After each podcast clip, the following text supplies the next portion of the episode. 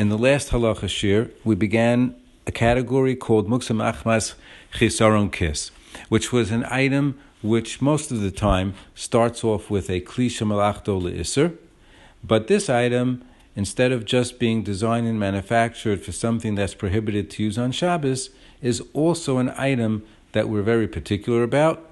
We don't leave it lying around generally. We don't want to use it for other purposes.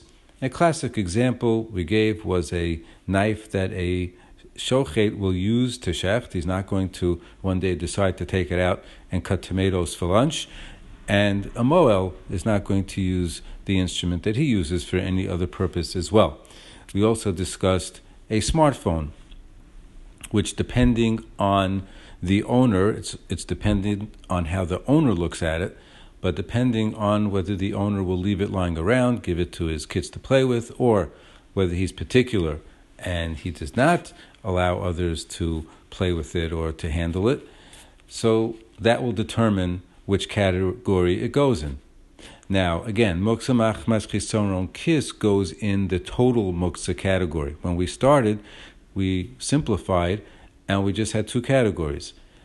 Klisha malachtul isser, which you could move if you need the place, and total muksa, which you cannot move even if you need the place in a normal manner. That's where you have to resort to your elbows, feet, and wrists. So this new category, muktzah chisaron kis, is in the total muktzah category. Other examples would be, for example, if you bought something from a store, and again, it does not have to be an expensive item.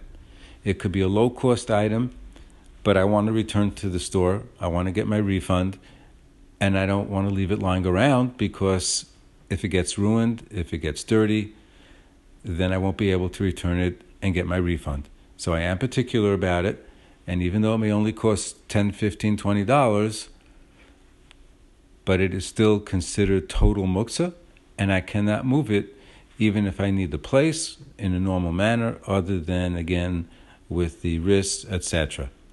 Another example would be if I want to give a gift and I put some items away to be able to gift wrap uh, after Shabbos. I don't want to leave those items lying around in case the kids will, will get at it. So, therefore, I am particular that nobody touches those items and that they be kept in pristine shape. Same thing, perhaps, if someone who owns a store who sells items that he brought home for whatever reason and now he has it at home but he still wants to sell it in the store, he certainly doesn't want it to be handled.